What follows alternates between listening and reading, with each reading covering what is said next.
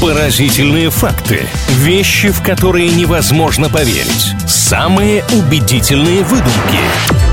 Правдивая ложь на правильном радио. В рубрике «Правдивая ложь» на правильном радио мы делимся всевозможными интересными фактами. Правда, иногда чуть-чуть привираем, где-то приукрашиваем, включаем фантазию, добавляем вымыслы. Именно поэтому в названии программы и присутствует слово «ложь». Но все точки над «и» мы обязательно расставим в процессе общения, так что обманутым никто не уйдет. Илья Андреев, Маша Сафонова, всем здравствуйте. Всем хорошего настроения. Сегодня за факты у нас Илья ответственный. Жду от вас интересных новостей. Ловите! Правда ли, что ни в одной стране мира нельзя официально получить водительские права, если тебе нет 16? Нет, по-моему, где-то есть исключение с 14 лет, но вот вообще даже примерную геолокацию вам не подскажу. По крайней мере, в новостях где-то гремело. Может быть, я наткнулась и на желтую прессу. Но пока сейчас я вам не верю. Я не знаю, откуда у вас эта информация, где вы ее взяли, новости это были не новости, но это действительно так. В некоторых юрисдикциях Соединенных Штатов и Канады водителям может быть всего 14 лет, они отучатся, им выдадут права. Правда, вести машину они не смогут, если рядом взрослые на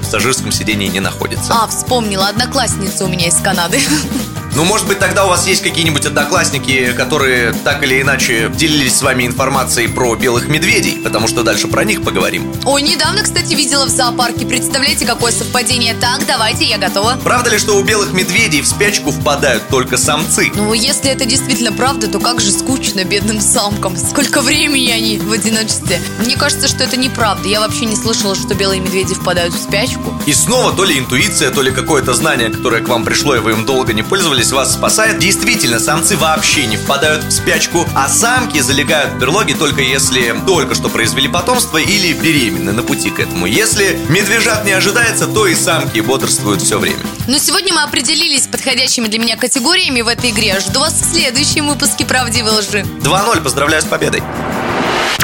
Правдивая ложь на правильном радио.